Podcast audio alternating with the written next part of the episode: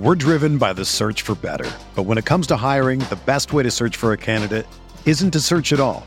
Don't search match with Indeed. Indeed is your matching and hiring platform with over 350 million global monthly visitors, according to Indeed data, and a matching engine that helps you find quality candidates fast. Ditch the busy work. Use Indeed for scheduling, screening, and messaging so you can connect with candidates faster. Leveraging over 140 million qualifications and preferences every day, Indeed's matching engine is constantly learning from your preferences, so the more you use Indeed, the better it gets. Join more than 3.5 million businesses worldwide that use Indeed to hire great talent fast. And listeners of this show will get a $75 sponsored job credit to get your jobs more visibility at Indeed.com slash BlueWire. Just go to Indeed.com slash BlueWire right now and support our show by saying that you heard about Indeed on this podcast. That's Indeed.com slash BlueWire. Terms and conditions apply. Need to hire? You need Indeed. This podcast episode is brought to you by Coors Light. These days, everything is go, go, go. It's nonstop hustle all the time. Work, friends, family expect you to be on 24 7. Well, sometimes you just need to reach for a Coors Light because it's made to chill. Coors Light is cold lagered, cold filtered, and cold packaged. It's as crisp and refreshing as the Colorado Rockies. It is literally made to chill. Coors Light is the one I choose when I need to unwind. So when you want to hit reset, reach for the beer that's made to chill. Get Coors Light in the new look delivered straight to your door with Drizly or Instacart. Celebrate responsibly. Coors Brewing Company, Golden, Colorado. Hey, welcome to Blue Wire. After you finish listening to this awesome Blue Wire podcast, make sure you check out the other pods in our Blue Wire family. Okay, I know, you're probably wondering, how do I do that? Well, it's simple. Go to iTunes, Spotify, or wherever you get your podcasts and search Blue Wire. Ta da! They will all be there, so have fun listening.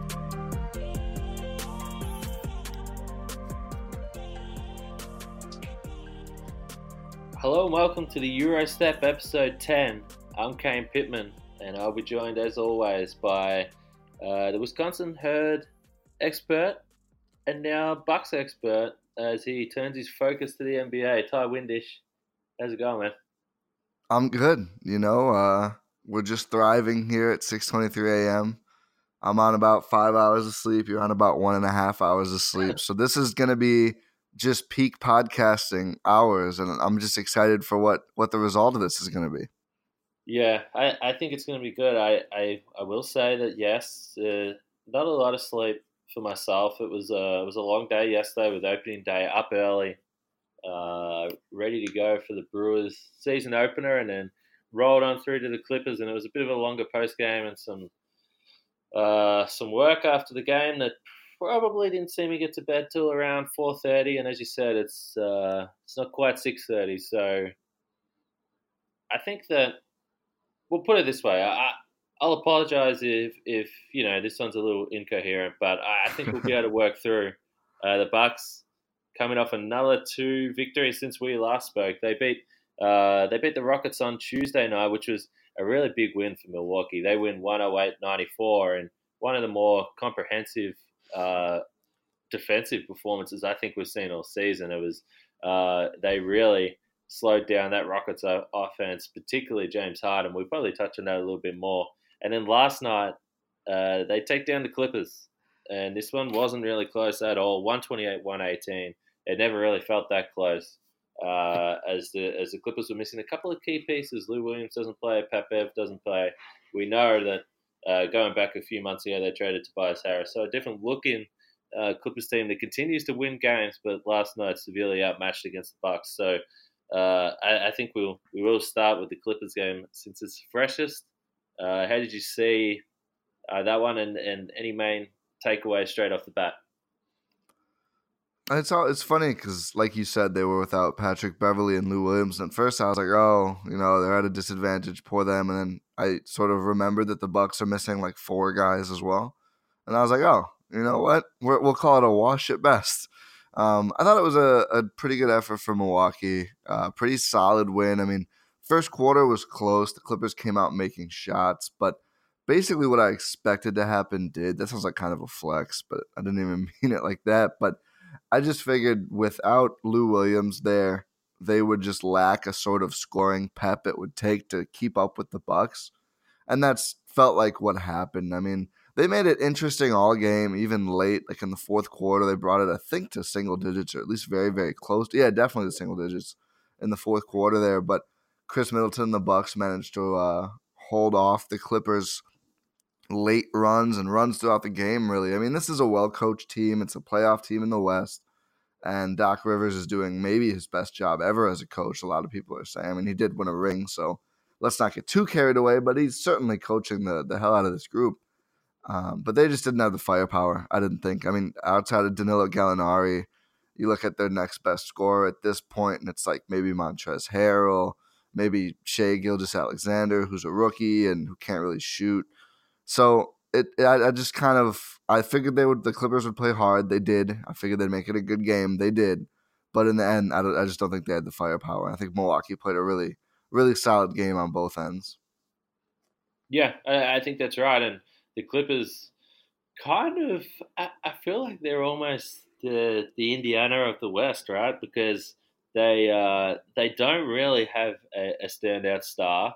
Uh, you know, obviously in the Pacers case, Victor Oladipo gets injured, but uh, with the Clippers, they trade away Tobias Harris, and they've just got some young guys. There's a couple of vets there, but they, they just play hard and they're well coached. So it's uh, you, you always feel like it's going to be a game when you play this Clippers team. But uh, for the Bucks, you you spoke about uh, you know probably having a little bit too much firepower. And this night it was Khris Middleton uh, season high 39, and this was uh, the his highest point total since the 22nd of November 2017 when he had 40 on the road uh, against Phoenix. So uh, for Khris, a, a, really big night and, and, just shot the ball really well. Coming off the 6 for 23 performance against Houston, he goes 16 for 25 from the field, 4 for 7 from the three point line.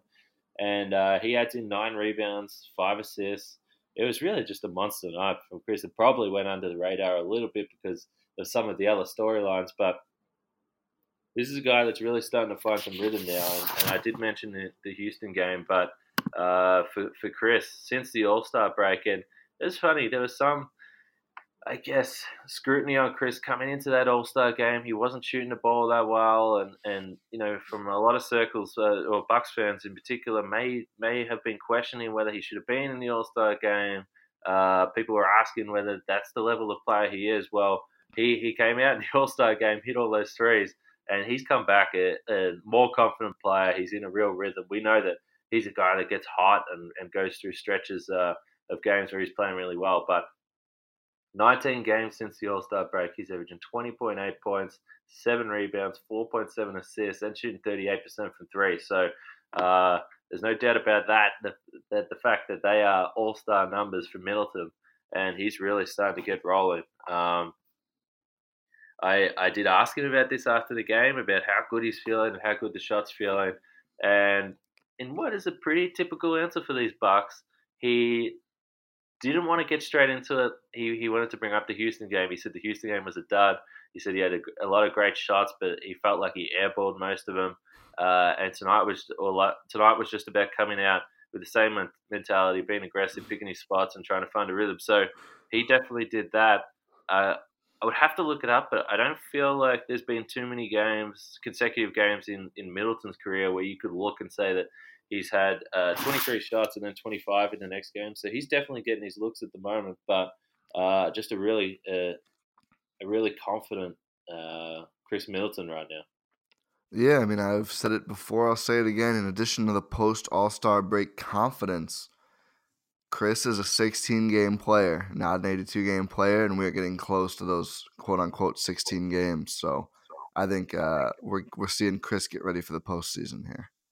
Yeah, I, I seen next to Alex Boeder from, uh, well, uh, Bucks.com now, formerly Brew Hoop, but he, uh, we sort of looked at each other in the in the fourth when when Khris was hitting a couple of threes, and I sort of looked at Alex and I was like, well, I guess it's only playoff time. Khris is Khris is turning turning into the uh, human flamethrower again, and and it was it was impressive. I mean, once he gets going, he's one of those guys that uh, on on any given night, if he's if he's hot, you feel like he's making every shot, no matter how difficult they are, uh, no matter who's in his face. So, look, a really good sign for the Bucks that uh, that Middleton's going to start to get going. But really, I, I think the big storyline from this one is going to be Giannis.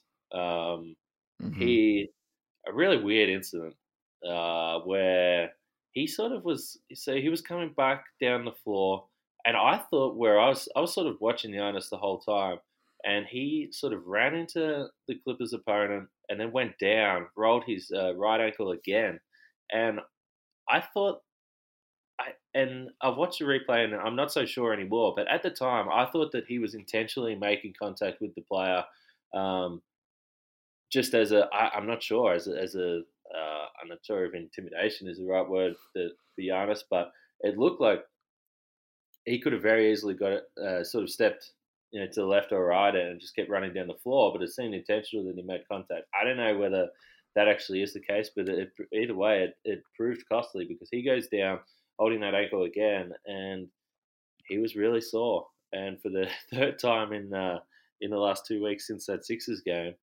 uh, we we're looking at him in the locker room, and he is really really sore, like a, a uh, ankle in, in a bucket of ice after the game in the locker room, limping around. Um, it's it's scary when he keeps going down like this. Yeah, it is. Did you think he was actually going to check in again when he got up to the table? So he was and and Bud confirmed that, and and Giannis confirmed that. So the big question was uh, in my head uh, was uh, where did that come from, and why did he uh, walk to the table like that? Uh, Bud confirmed after the game that that was that was his decision, and he said, "Hey Giannis, we need you uh, go to the table." So at that point, the game had was at ten points, I believe, nine or ten points. Giannis walks to the table, and then Lopez hits a three, and the Clippers call time. So uh, Giannis explained after the game what that was all about, and he said, uh, "Coach said I need you out there." I walked to the table. Lopez hit that three. We we went to the huddle, uh, and, and, Bud said, "No, we'll, we'll just see. I, I, don't need you anymore right now." So uh, I think that's the the sort of interesting thing about it is because I, I think most people, including myself, uh, I was at the point where I was thinking this game doesn't matter you know you're up, but you're still up by ten points with uh, you know only a few minutes left. Let the guys ride this out.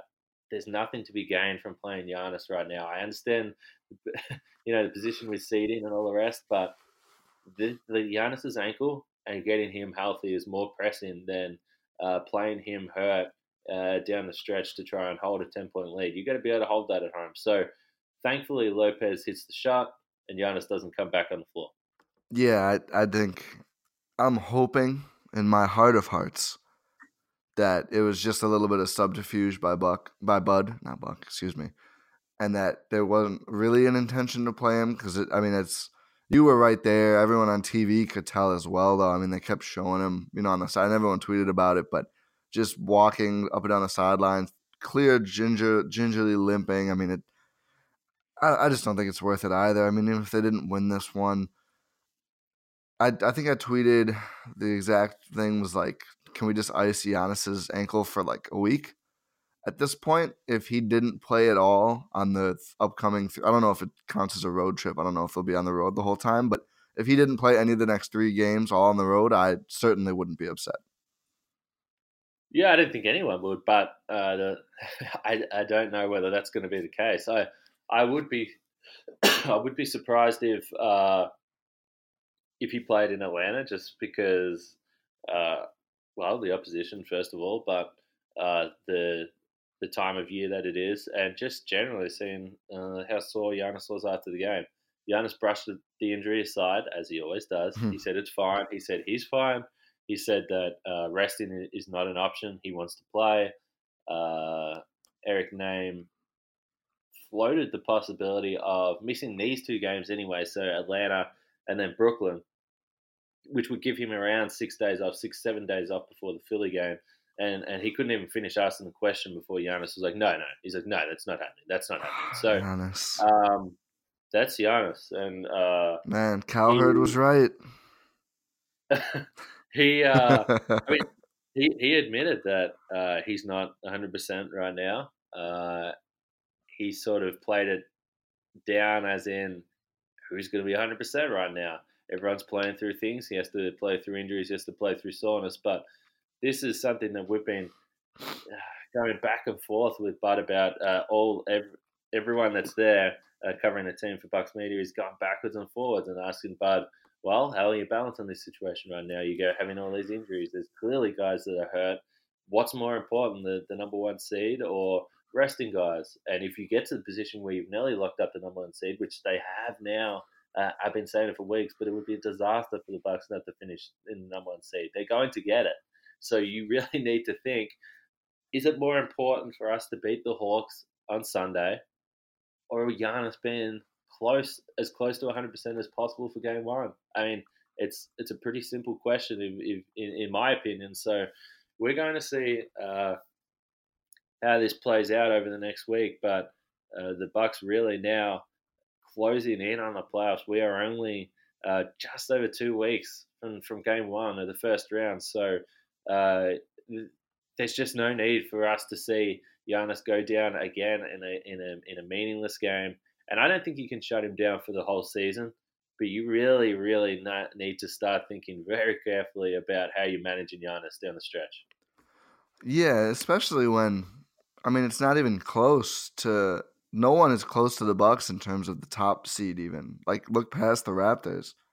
The Warriors are fifty-one and twenty-three, so they're like have a worse record than Toronto does right now, and they have a lot of issues of their own. I know they're on a two-game win streak and seven and three in their last ten, but you're talking about already twenty-three losses. So even if they go out perfect, the Bucks would have to lose four more times to tie them, and I think even if you sat Giannis for most of the games left, I don't know if they lose that many times. Maybe just because they're shorthanded and you know the Hawks have been better than usual. The Nets obviously are a playoff team this year, but they're not. They haven't been great lately.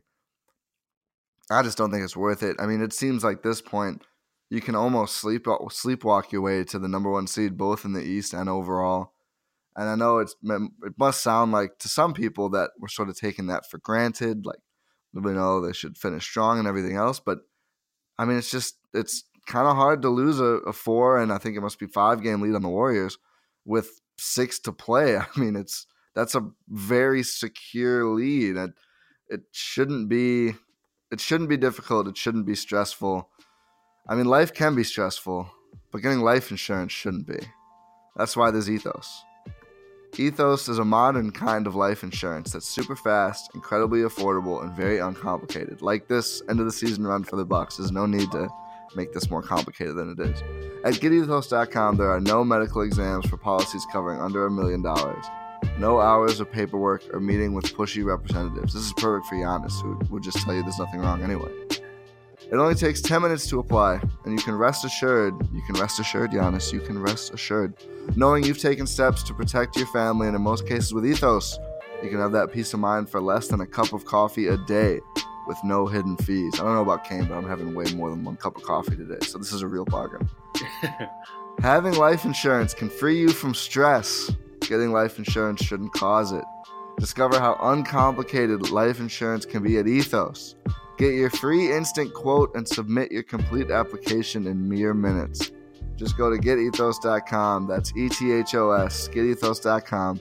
One more time for my Ethos fans in the back, getethos.com uh, stellar job again as always. And uh, I, I, I would, I would say I'm probably going to have uh, a cup of coffee or two today. I think. Are you not a big coffee guy? Oh no, I'm a big coffee guy, but I. Um, you don't want to overdo it. Yeah, I would. I would normally try and like. At, look, if I'm having a good day, I'm only having one coffee. I, I, I definitely don't go more than two. Um, for no real reason. I'm just like, do I need that? So... No, it's it's good to not it's good to not overdo it. I think I'm gonna have, I'm having one now, and I feel like I'm gonna have one about when I get to my, my day job at like eight ish. Then I might get an afternoon one because I, I want to, you know, it's it's date night tonight. I don't want to lose. I don't want to like get just be tired. That's not an ad read. It sounds like that's an ad read. That's not an ad read. I I get that. Hey, when I I mean it's it's a different life I'm leading now that I'm, um, I'm here. When I was in Australia and I was starting work at 6 a.m., it was I needed a coffee to get going. But now, uh, I mean, I finished work and went to sleep at 4:30. So uh, a morning coffee is is not a good idea for me right now. But uh, back to last night. I want to get to I want to get to my guy, my guy Sterling Brown, because yes, you know I know for for those that listened, uh, particularly to the mailbag episode, uh, I believe it was. I I I'm not sure if there's going to be a podcast where I'll talk about Sterling Brown more than I did in that one, but I, I really felt that that he was the guy that was going to slip into this uh, Bucks starting lineup for uh, Malcolm Brogdon once he, he got a little bit of rhythm, and, and we remember that he had such a such a long period off with that with that wrist injury. Um, so I guess again in unfortunate circumstances, Tony Snell goes down, which is uh, you know in the end the thing that allows Brown to to go into the starting lineup. And I feel like it was probably direction the direction they were heading anyway, but um, Snell going down just sort of fast forwarded that that process. And uh, a couple of really uh, good games for Sterling Brown. Uh, starting tw- against Houston, he plays 26 minutes, has uh, eight points on four of eight shooting, 11 rebounds, a career high, uh, with three assists as well for, for Sterling. And then last night, he ties a career high with 15 points. Uh, I don't think he has a rebound, no rebounds. So, but you know, I, I, sort of commented to Bud after the game that you know when you think about what Malcolm Brogdon brings to the table and, and what you know you're going to see when you look at the box score. And really, that line from Sterling last night was very Malcolm Brogdon. Six for 10 from the field, three for six from three.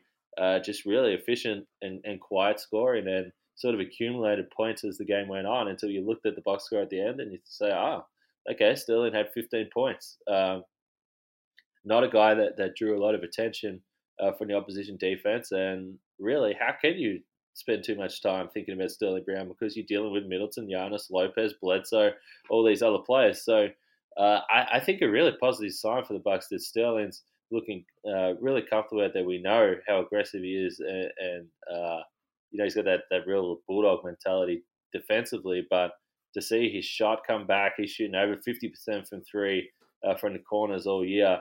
Uh, I think Sterling's starting to look um, like he's really getting his comfort back again after after after the long layoff. No, I agree. I remember it's a Malcolm Brogdon comparison's kind of funny to me because when he was first drafted, I was talking to Adam McGee, who you dispatched in the uh, the Twitter bracket thing or whatever, but um, Australian on Irish crime there. But um, I remember we were talking on, on, a on an episode of the Win in Six pod that they do, and I was like, this guy seems like another like shot at getting a Malcolm Brogdon, you know, a second round guy who's older. You know, he's not like 19, which obviously for whatever reason in the NBA draft, if you're not like 19 or 20, you're just you feels like you're just a second round pick at this point, which is tough. Um, but you know, a guy who can shoot. He was a proven shooter in college. He came from a school with a big defensive reputation, and you know, he's come through and he's done those things. And and he's really I've been impressed, and I guess Brogdon too. He can put the ball on the floor and really make plays at the basket, which I think I, I know Zach Lowe talks about this a lot. Like when you catch a pass, if you're a wing player, you're not like a you know a star like isolation scorer or whatever. You have to either shoot, pass, or drive right away. Like you can't really hesitate. And I think Sterling Brown is one of those players who he's gonna do one of the three. He's not gonna he never seems to hesitate. He never seems to feel, you know, out of place or whatever. He he goes and he does. It's not always successful, of course, but I think just the way he plays is such a boost. It is not. There's no hiccup in his giddy up. No, I, yeah, first of all, I like that line, but yeah. he, uh, uh, I think you're right, and and I don't. Again, I don't like to, or I don't. I really don't want to compare Sterling to to Brogdon and, and try and say that uh, you know, the Bucks aren't going to miss a beat without Brogdon. Like that's that's not what I'm getting at. But I just think that there are sort of similarities between what they can bring uh, to this team. Um, you're not going to see Sterling uh, sort of get to get to the rack as as easily as Brogdon uh, does, and he's not, he's not as sort of crafty, I guess, with the ball in his hand as Brogdon is. He's probably uh, not as good a passer, but he, he, he can uh, you know, in catch and shoot situations, he's really good from three. Uh, you know, particularly in the corners, which is a spot that the way the Bucks play, they, they can they can work themselves into some open uh, corner threes, particularly with that fifth uh, starter in Sterling. So Um, you pointed to his confidence. I think that's a big thing, and and really defensively, I I think. Uh, you know, you could make a pretty strong argument to say that Brown is a better individual defender than than Brogdon. So, um, look, uh, the Bucks again, you know, are, are, definitely missing Malcolm and, and can't wait to get him back. But I'm I'm sort of excited to see Sterling uh, fill this role over the over the next couple of weeks. I, I think that um, you know a few injuries during the season uh, have sort of slowed him down a little bit, and he probably uh, hasn't had overall the season that that he wanted. But I, I think him getting healthy at, at, the right time of year is going to be big for him, and I think. Uh, when you think about this Bucks team and the way that they've been able to win games and and you know on the back of their defense, and a lot of that has been with the second unit, which you know yes Sterling is starting right now, but he's been a guy that's played with that second unit through the season uh, with uh, George Hill, uh, DJ Wilson, Ersan's in there, and uh, I think those guys are really starting to get their their mojo back. I guess particularly defensively, and a lot of that and look, it's just not a coincidence. Yes, uh, DJ Wilson for starters back in the rotation. That's a big that's a big deal for the defensive side of things. But George Hill coming back, and and we spoke about this. Uh, you know, when he first returned from that sort of groin uh, adductor strain, then he missed another game. But uh, the second unit, uh, I really putting together some some big time numbers for the Bucks against the Rockets. Against the Rockets, the best four. Let me look at it. Best the best four uh, guys for plus minus came off the bench. Pat Connaughton was a plus 15, George Hill was a plus 10, DJ Wilson plus 11, and Ersan a plus 8. Last night against uh, the Clippers, the best three guys, Pat Connaughton plus 20, George Hill plus 24, and Ersan a plus 20. So, uh, you know, this, this the fact that the Bucks are really again getting back to getting dominant minutes uh, from from that, that that second unit is is just big time right now for Milwaukee. No, I think so. I, Pat C is. I was a little down on Pat C for a little while. I feel like I'm back up on Pat C. I refused. I don't know why I always call him that. I just I just like that as his name. But um, I, I think he's put together some strong performances. His defense feels better than it was. Uh, obviously, George Hill has been big. Um, DJ Wilson is his flat earth shot is I still don't understand how it goes in so often, but it does. So hey, don't don't change it. I mean, if it ain't broke, don't fix it, right? Uh, and then you know Ersan, Ersan's been. I, am I've come around on Ersan all the way. I feel bad about bashing Ersan before. Ersan, if you're listening, you're not. But if, if you were to listen, it was only because I wanted DJ to play Ersan. I'm sorry. I don't think he cares. Well, I I mean, it, this has been a, a really, really, really long stretch of just good basketball from Ersan. I mean, he just keeps doing good things, man.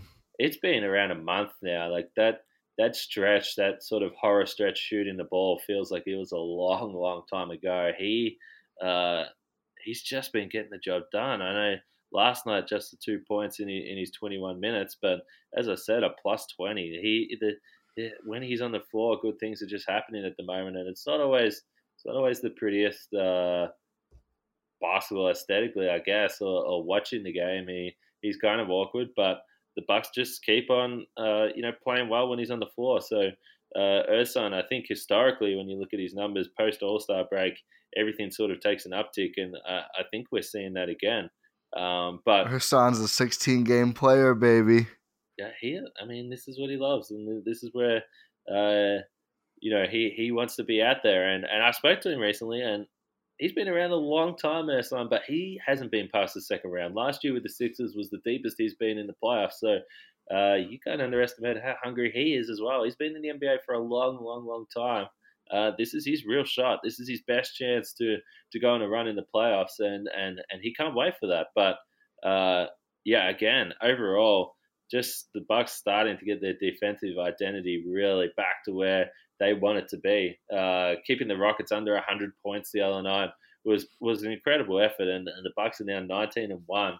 Uh, when they when they keep teams under 100, the only the only uh, or the one in that 19 and one was that game uh, in Miami earlier in the season where uh, we know they were coming back from the uh, the back to back in Boston. Got to Miami at 5 a.m. Eight point first quarter. So that's the only time uh, they've kept a team under 100 points and lost. I think it was 94-87 off the top of my head. So uh, look, that's a that's a pretty impressive record, and you can pretty much uh, pencil it in. If if the Bucks defense is locked in and they keep a team under 100 points, they're not losing the game. No, correct. And you know, you mentioned the Houston game. This is one I certainly wanted to talk about because it felt like playoff basketball to me, not just because of the Harden Giannis matchup that probably ended up being anticlimactic for most folks. I mean, I think Giannis showed why he's the MVP because he fits into the team perfectly and does what it takes to win. But alas, whatever. Eric Bledsoe looked like the real MVP. But I think the the intensity, especially after that, for the first quarter was sloppy, but the, the last three quarters, the intensity on both ends, but especially defense. I mean, I don't know how many inbounds passes the Bucks picked off to turn into turnovers. It felt like a lot, and I think it just gave you a glimpse at when this team is incredibly locked in. I mean, they're going to be a, just treacherous to play offense against. I mean, they're going to get steals. Obviously, Giannis and Brook Lopez are going to get blocks. They're just they're such a great team defensively, and you know, going back to that stat you just mentioned about when they hold a team under hundred, that's that bodes well that you know they can just flip on that that playoff defensive intensity when they need to. And then the other thing to go with the players was Budenholzer's scheme on Harden was obviously tremendous, unconventional. You know the the players only broadcast didn't really seem to get it, which is par for the course. But it worked. I mean, it, it the, the Houston scoring under 100. I don't have the numbers. I would I would venture a guess it happens very rarely. They're one of the most potent offenses in the league because of James Harden, because of Mike D'Antoni, the Morey ball that they play, and they couldn't really get anything going. I mean, they had some horrific shooting nights, but I think the Bucks would say, "Hey, that's the whole point. We would if if PJ Tucker and Danuel House and whoever else are going to kill us, fine, but we're not going to let Harden do it, and and that's what happened. So I was encouraged by this game. I mean, the chances of Milwaukee facing up with Houston again this season are small, but just to know that you know when they sit down and Mike Budenholzer and his staff schemes for an opponent, they can do that well, and when the players are that locked in, they can do that well. I mean. Did it feel to you like this is a an optimistic view of what the Bucks could be in the playoffs? Yeah, I mean, we the, the big thing is that uh, we we've seen the Bucks.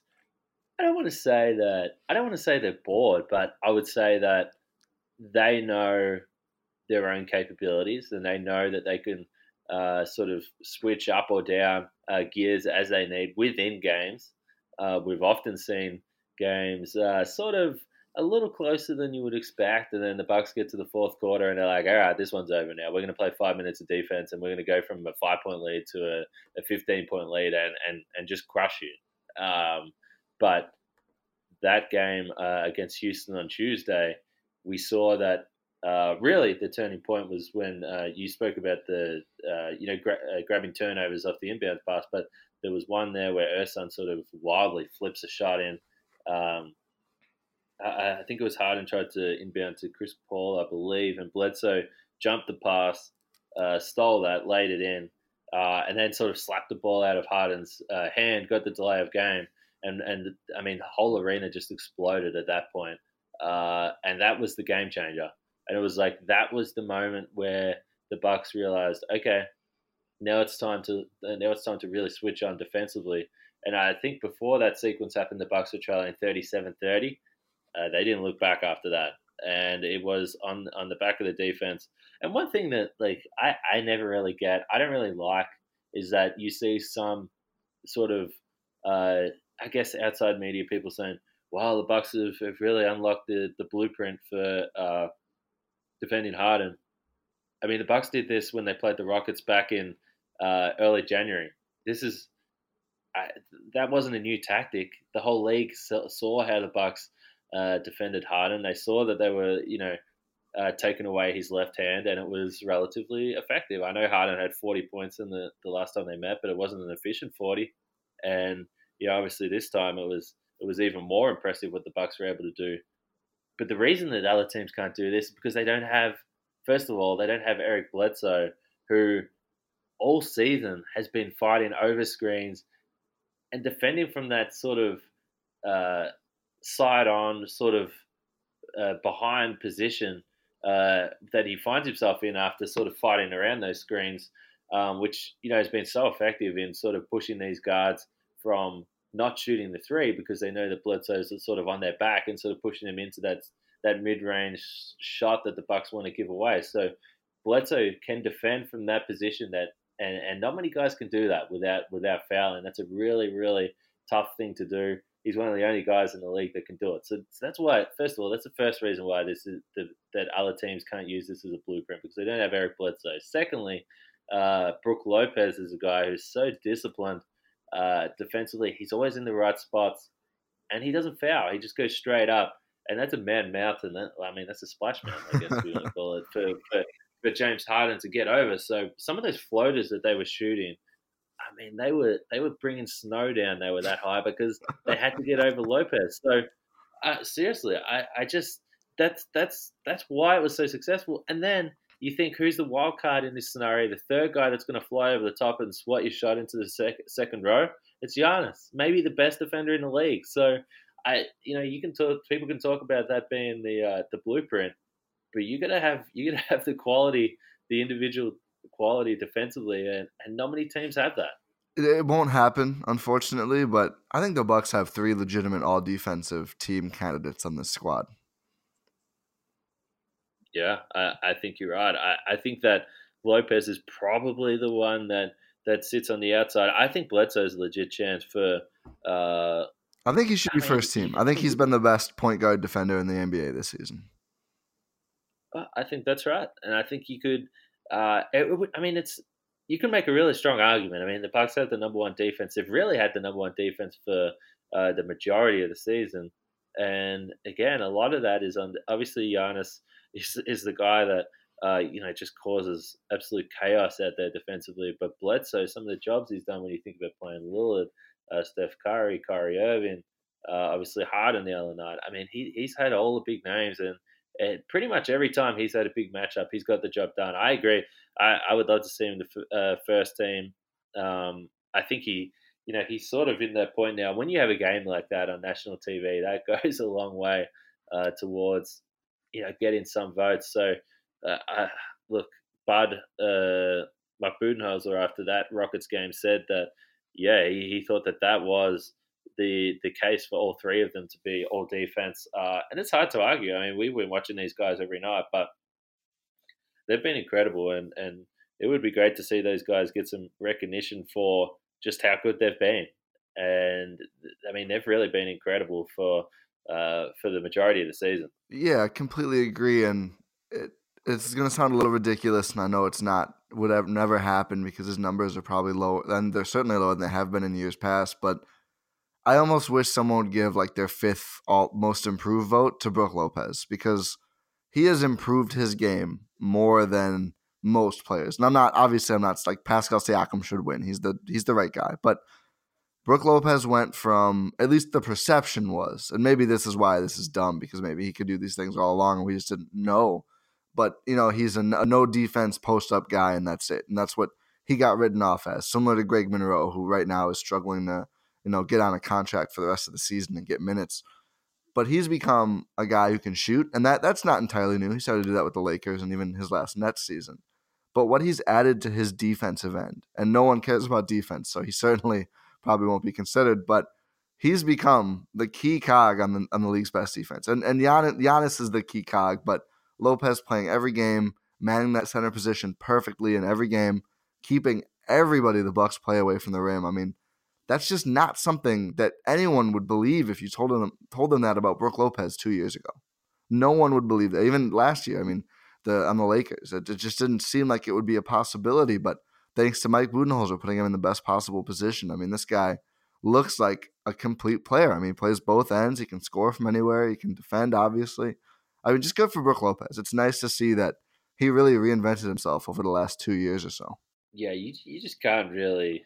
I I mean, we could talk about Lopez. Eh, we could do a whole pod on Lopez because you can't. I mean, you just cannot really explain as much as you want to how perfect he has been on on sort of uh, both ends for uh, what the Bucks are trying to do and how well he fits in with with what Bud is trying to do on both ends. Um, just I, I don't know. You, I mean, I just shake my head daily that the Bucks have got this guy for just a, a tick over three mil. It is, it is ridiculous. But uh, you know, either way, I, I, I, said that, that that Rockets game was about as comprehensive a victory as I've seen from the Bucks against a really um, sort of marquee opposition, I guess, that was playing really well. So, um, look, that's we've sort of covered those two games, I, I think, pretty well. Uh, another two wins for the Bucks. They're up to fifty-seven, but we do want to talk about uh, some other news from your uh, neck of the woods, the herd.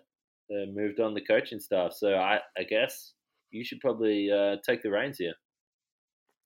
Yeah. So the uh, the news, quote unquote, broke on Twitter. I mean, it was a it was a press release, and uh, it was one where you know instead of tweeting it right away, I kind of started to reach out to some people because I had I had some questions about it, and I'll, I'll get there. But yeah, it's a, not to bury the lead. I mean, Jordan Brady and almost all of his staff were, were let go by by the Bucks slash Herd uh, earlier this week. I think it was Tuesday or Wednesday. I can't remember now. But anyway, um, yeah, it was. Uh, you know, it's tough for for Jordan Brady, who you know spent two seasons with uh, with Wisconsin. I think they were 33 and 67 over those two years, which obviously is probably the main impetus for this this move being made. Um, you know, last season started off hot. Seemed like the Herd were going to be a very rare expansion team that makes the playoffs and sort of Vegas Golden Knights fashion, but sort of fell apart there as the year went on. And some of their best players got quote unquote poached by the NBA, you know, James Young, Xavier Munford, etc. And this season, there was never that hot spell. Um, just a rough year. I think that, that there was one four game winning streak right after Nick Johnson joined the team, pretty late in the season. Too late for anyone to you know sort of get deluded into thinking a playoffs run was coming. But that ends up being their best stretch of the year, those four straight games, and really just a lot of you know a lot of roster movement. But that's I mean that's just the G League. You have to be ready for that. Um, I think the tough part is everyone in the org stressed development is their first goal. I mean, they have a board on the wall with all the guys who get called up, and there were less of those this year. But you look at obviously like Xavier Munford who came back shows you you know how valuable um, their development was with him. He continues to be really good uh, on the Bucks side. I mean, DJ Wilson and Sterling Brown cut their teeth in the G League, and they're they're doing a lot better now. I think that certainly plays some sort of role in, in their resurgence, at least, or at least it looks like it does. But even uh, even on a smaller scale, Mike Qualls got a lot better this season, and and Jordan Brady really gave him the reins to play. Shevon Thompson, who didn't always get you know his minutes because of another guy I'll mention in a second, but he improved a lot as the season went on. He started to do more offensively. I thought he was a real NBA player. I think he's playing in Belgium now. Was the last update I saw. It's a lot of it's funny. A lot of these guys, you know, hit the plane and they're gone right after the season, going to go play somewhere else. That's the the life of a G leaguer. But obviously Christian Wood. I mean, we saw him improve a lot just over the course of this season. The one on one work with Vin Baker helps, but I mean, he got to tear apart all sorts of G League defenses. Now he's doing it for the Pelicans. I think 23 points last night. And my mentions are going to be busy for the next eternity with people asking me why why isn't he doing that for the Bucks? And I think we've we've covered that enough. I don't want to disparage Christian. I mean, I'm I'm super happy for his success over there, but the development was there. But as a league source told me earlier this season, when on one of the really bad stretches for the herd, you know, I, I asked sort of like you know everyone says that the wins and losses don't matter like is that is that true like is it just development focus and and they go it's true until you lose this many and then it then it starts to matter and i think that combined with of course the factor that brady was not a bud guy and coaches like to bring in their guys we saw you know bud brings in all his guys from atlanta one of those guys josh longstaff has experience running a g league team uh, Vin Baker has a lot of time down there in Oshkosh. I think he's more he's on Bud's staff, more of a Bud guy. So it'll be interesting to see, you know, who ends up taking the reins. But not a surprising move, but the timing was a little surprising. Not, not the timing, just you know, it's not surprising that it happened, but just to actually see it go through, it was kind of like, oh wow, they they went ahead and did that. Yeah, I've always thought that um, you know it's a tough gig down in the in the G League with the fact that you know, so often you do lose guys that are really contributing to wins. So uh, that's the nature of the of the beast, I guess. And I'm glad you touched on at the end the fact that he wasn't a Bud guy. And, and, and again, this isn't this isn't suggesting that you know this is Bud throwing the hammer down on Jordan Brady, but yeah, I would I would expect us that we will see a guy take that job that uh, you know Bud is familiar with. Uh, from all reports, he had a great relationship with Jordan Brady. They spoke a lot. Every time I spoke to to Jordan, he said that uh, Bud, or or if it wasn't Bud, the the coaching staff up at the Bucks were talking uh, multiple times a day. At times, he said, uh, you know, working together and talking about the players and um, you know trying to really incorporate a lot of what the Bucks are doing down at the G League level. So look, just I think the relationship between the herd and the Bucks is great. I think uh, ever since Bud came in, we've it, it's I mean it's been leaps and bounds from where it was, um, but again uh, they lost a hell of a lot of games, and I I think you know even even probably the coaching staff themselves were probably a little concerned that this was going to happen. So the herd move on with their coaching staff. We'll wait and see what happens there. But uh, just one more coaching thing quickly. Go ahead. Some people might remember Sydney Dobner. She got a pretty good amount of media coverage because she was sort of discovered by Jon Horst during a workout in California. Uh, she was a video and coaching assistant or associate. I can't remember the exact word for the, the herd this season. But she is sticking around with the organization in, in some role to be determined with the Bucks or herd, depending on how the coaching staff ends up structured. But just a little bit of news there. That was not in the press release, but uh, Brian Butch has been, you know, they've parted ways. He will not be back from what I've heard, but Sydney Dobner is expected and is right now staying around the organization. There you go. That's a that's that's a nice one to, to keep from what I've read. Um, but uh, back to the Bucks, I, I think that we've we've sort of we've gone through everything we really want to talk about, but uh, just from the standings point of view, we, we, already touched on the fact that the the Bucks will play the Hawks on Sunday. Now that's an 11:30 a.m. tip, so uh, don't get to Sunday afternoon and then think you're going to settle in and and have a beer and watch the Bucks on Sunday night because they're tipping up at 11:30. So do not forget that one. And then they move to Brooklyn on Monday, so a, a road back to back for the Bucks. But uh, when when we look at the standings now, as we've already said, the Bucks are looking super comfortable, 57 and 19th, just a ridiculous 38 games over uh, over 500 there. Uh, four games ahead of the Raptors still with, with just six to go. So I mean, it's you know whatever. The magic numbers too. The Bucks are going to be the number one seed. We know that. So what we start looking at now is the eight seed, and it is tight. We do not know where we will be heading at this point. It, it could be a number of cities. Uh, Miami right now in eighth. So they are half a game ahead of Orlando, who the Magic are trying to force their way into that eighth seed. So uh, Miami in eighth, half a game ahead of Orlando. Charlotte are a further one game back. So it's, look, it's starting to look pretty difficult for Charlotte. So Orlando is in the mix. Brooklyn are only half a game ahead of the Heat, and then the Pistons only half a game ahead of them. So only what do we got? One and a half games, one and a half games separating six through nine at the moment. So really, it, it, could be Detroit, it could be Brooklyn, it could be Miami, or it could be Orlando. So on any given night, those are the four teams you really want to be keeping an eye on right now if you're a Bucks fan in terms of who they could play in the first round. So uh, I think we've already discussed who we think the Bucks would like to play, or or you know maybe not want to play. I mean, in my opinion, it doesn't doesn't really matter who the hell they play. Yeah, they're, they're I, agree. Win. But it's simply well, from a selfish point of view for me, it's simply about where I'm going to be in the first round, and it could be Florida in some warm weather, and I would not have a problem with that. So, uh, so you're just rooting against the Nets being the uh, and the Pistons. I'm uh, and look, I don't want to root against my guy Thon. Like I'd be happy to hang out with him uh, for oh yeah for a few games, so that would be great to to see him. But and I definitely would have no problem with Brooklyn either. That's a pretty damn cool place to hang out for two days with Game Three and Four when the Bucks complete the sweep. But oh, uh, but yeah, Miami or Orlando. I mean, I don't know. I mean, I'm not gonna I'm not gonna complain. Charlotte, Charlotte's nice.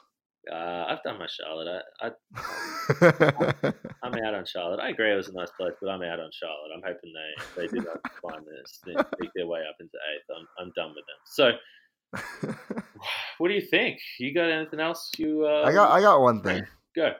You're not gonna like it. I'm not gonna ask about the feature. I know you don't want to talk about the feature. Everyone's read the Ringer feature, but I have to ask. Felt like there was a lot of a lot of response to it, specifically to your part of it, as people who don't know learn that you're just on this what what someone may have called crazy to me sort of venture of just moving to Milwaukee, becoming a beat reporter, everything else. What has the the response been like for you and, and what has it meant to you to have so many people saying something about it? Well, I, I mean, first of all, it's been unbelievable. I, my phone sort of, so I, I, we, we didn't know, we didn't know this story. I mean, obviously, me, uh, uh, Matt, Eric, and, my, and, myself spoke to Bryan Curtis, and, and over the last week, we all were on the phone to him for I don't know, forty to forty-five minutes. We, we had a really good conversation. He's a great guy. Uh, but we had no idea that the story was was dropping yesterday or uh, yeah yesterday. So um, that happened. So at about I must have been about six a.m. because I, I woke up not long after that and my phone was really really blowing up and uh, you know the story was getting a lot of coverage as it does. It was on the Ringer. It's obviously a great website. Uh, Bryan's a great writer, but um, yeah, I mean I'm not surprised the people have been very supportive and offered a lot of things which I don't feel totally comfortable with. I didn't I didn't want the story to be like come off as uh you know I'm some some sort of like or, or you know I, I just that's I thought it was great. I thought the story was great. I think it showed that uh, you know the relationship I have with Matt and Eric and how well uh, we get along and what it's like being on, on the Bucks beat. So I think it was there was some good insight for, for people to read and and the story itself got a lot of good coverage, but uh, you know, everyone's been so. Uh, it's yeah, it makes me a little uncomfortable that, uh, but uh, people are so generous. I really appreciate that, and I'm not surprised. Ever since I moved to Milwaukee, the people have been great to me. Eric and Matt have been great to me. The Bucks have been great to me. So it doesn't surprise me, and I really appreciate that. But as you said, I.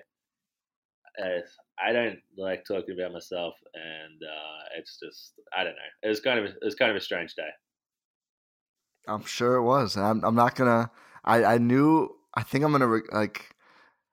I think I'm gonna regret asking this question. I feel like you'll get me back if, for whatever reason, I don't think there'll be a chance. I don't think my stories are cool enough for anyone to write about. But I, I had to bring it up. I had to see. I had to see what you were thinking. So I knew. I knew you wouldn't for sure.